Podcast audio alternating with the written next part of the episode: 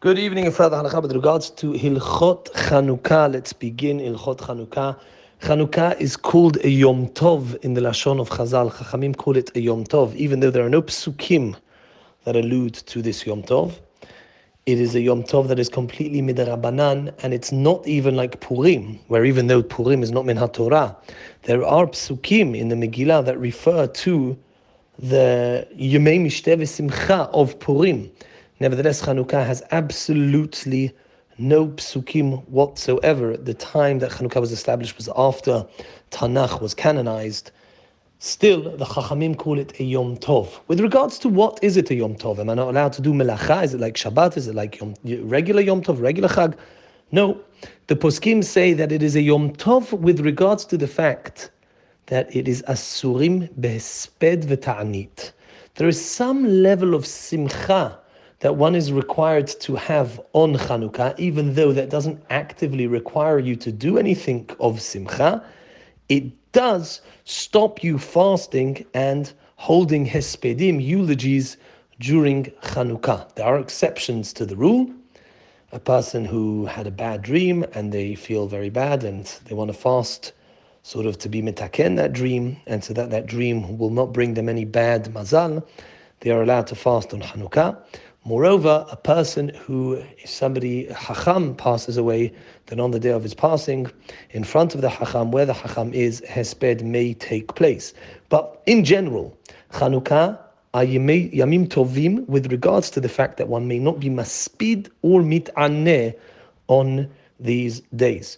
Although we have said that there is absolutely no Isur Melacha whatsoever on Chanukah, nevertheless, the Rishonim discuss various very fascinating minhagim with regards to this matter. Some Rishonim say that there was a minhag not to do any melacha throughout Chanukah. Imagine that. This minhag was only adopted by women in certain communities. The reason why women were singled out with regards to this was because there's a specific link between women and Chanukah. We know that Yehudit, the daughter of Yohanan, the Kohen Gadol chopped off the head of uh, Elparnus, one of the great giborim of the of the Greek army, and she brought his head, and that was psychologically a massive victory, which led to the ultimate victory of the Bnei Israel over the Yevanim.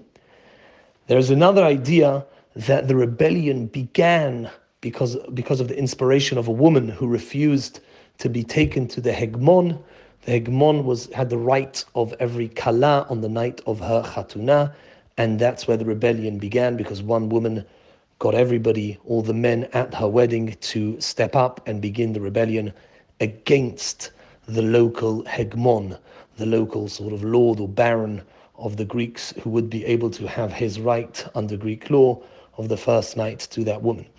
Be that as it may, Either way, women have a specific link to Chanukah, and therefore the poskim say that the women accepted this minhag not to do any melacha. However, however, the conclusion of the poskim is that this minhag should not be followed. It is not a good minhag to refrain from melacha for so many days. The Chachamim teach us that being idle, batala, ends up in bad places. It leads people to do sins and averot, and therefore this minhag is not accepted.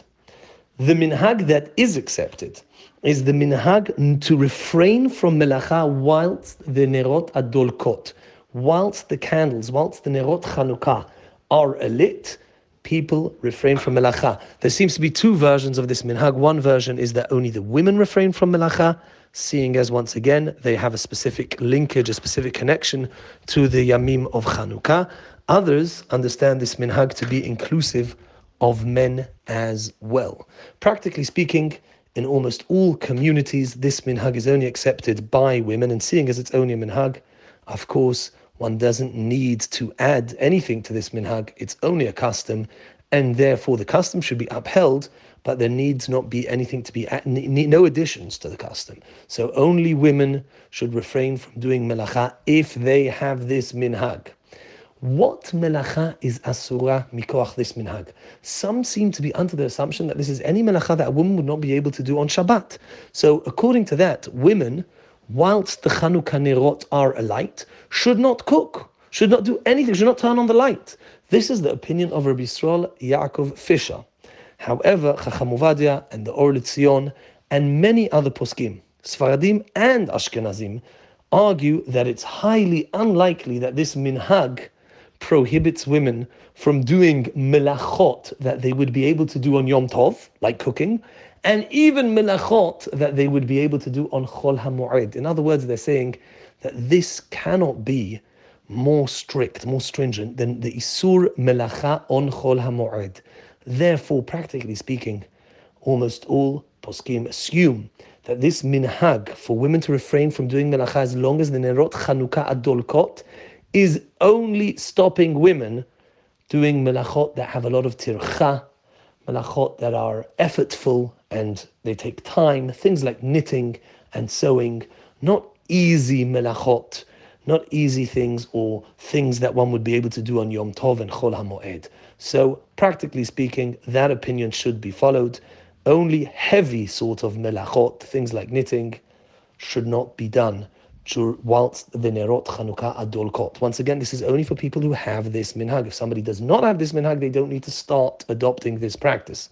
If they'd like to, they may, but they should say Bli Neder. Lastly, how long does this minhag last for?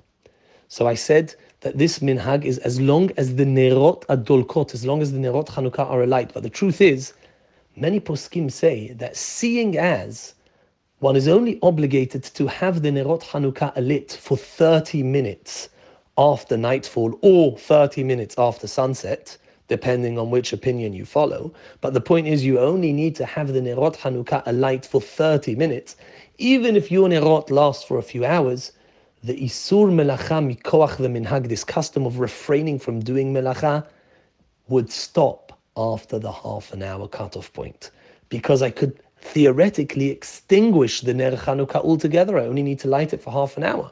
So after half an hour, I can extinguish it. It's no longer a Ner of Chovah. It's not an obligatory Ner Chanukah. And therefore, even if I choose not to extinguish it, women don't have the minhag. The minhag of not doing melacha has already ended. So to summarize, there is no isur melacha whatsoever on Chanukah. It is only a Yom Tov with regards to hespedim and ta'aniyot there is a minhag that is legitimate for women to refrain from doing melacha whilst nerot adolkot. That's only effortful melachot like knitting and sewing, and it's only for half an hour after nightfall or sunset. Baruch Adonai la'olam, amen va'amen.